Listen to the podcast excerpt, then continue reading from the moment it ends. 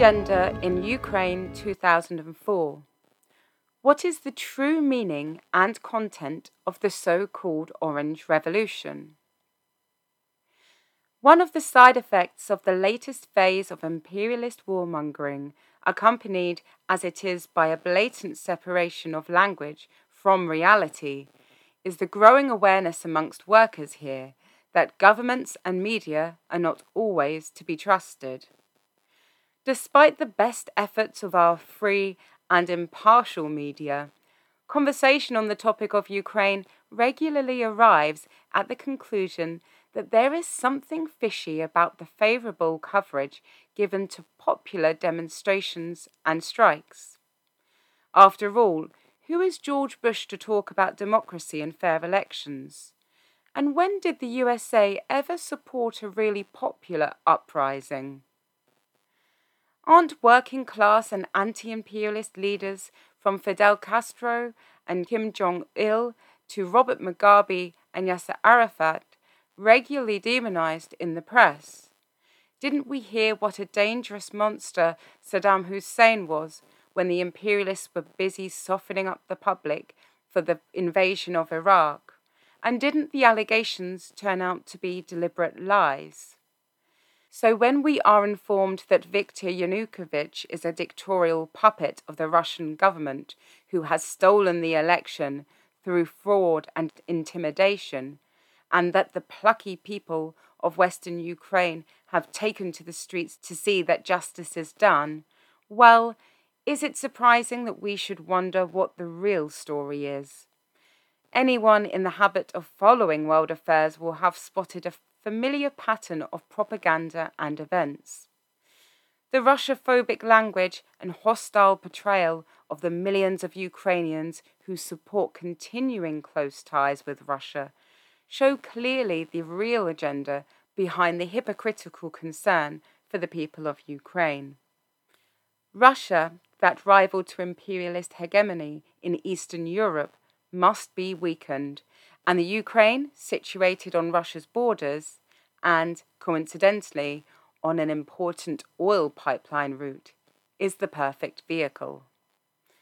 Evidence of US coup plotting abounds, wall to wall media coverage of US favourite Yushchenko, so called NGOs working to enhance democracy, rock concerts, strikes, and street protests Funding for all these can be traced back to the USA. What we don't see so many pictures of are the newly confident fascist thugs reviving the traditions and marching in the uniforms of their collaborator grandfathers. They are just part of the coalition of businessmen and right wingers supporting the US's favourite. Imperialist intervention disguised as a popular democratic uprising is hardly new. Yugoslavian mafiosi army and trained by the USA did the master's dirty work under the progressive sounding title Kosovo Liberation Army. The agents of imperialism in Zimbabwe found a black man to front the colonialist White Farmers Union and repackaged it as the Movement for Democratic Change, etc. All making it so much easier for trots and revisionists to jump on the imperialist bandwagons with the nauseating justifications of working class solidarity, brother. So far, the USA has not been able to get the result it paid for, and so is having another try even if Russia stands by and does nothing against such overtly hostile maneuvering on its doorstep, the Ukrainian people are showing a justified unwillingness to allow the US to have its way. If the US is successful in its bid to install Yushchenko, this will very likely result in balkanization of the country and increased US hegemony. On this basis, and on the basis that it is the stated will of the Ukrainian people, we must call for a victory for Yanukovych.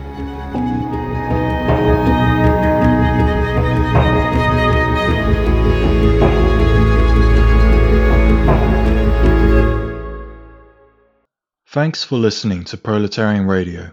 We aim to bring you the best Marxist analysis on current affairs, revolutionary history, and theory.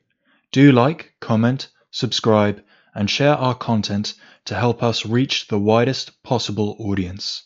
We are a small organization with limited resources, and we need workers' support if we are to grow and fulfill our mission.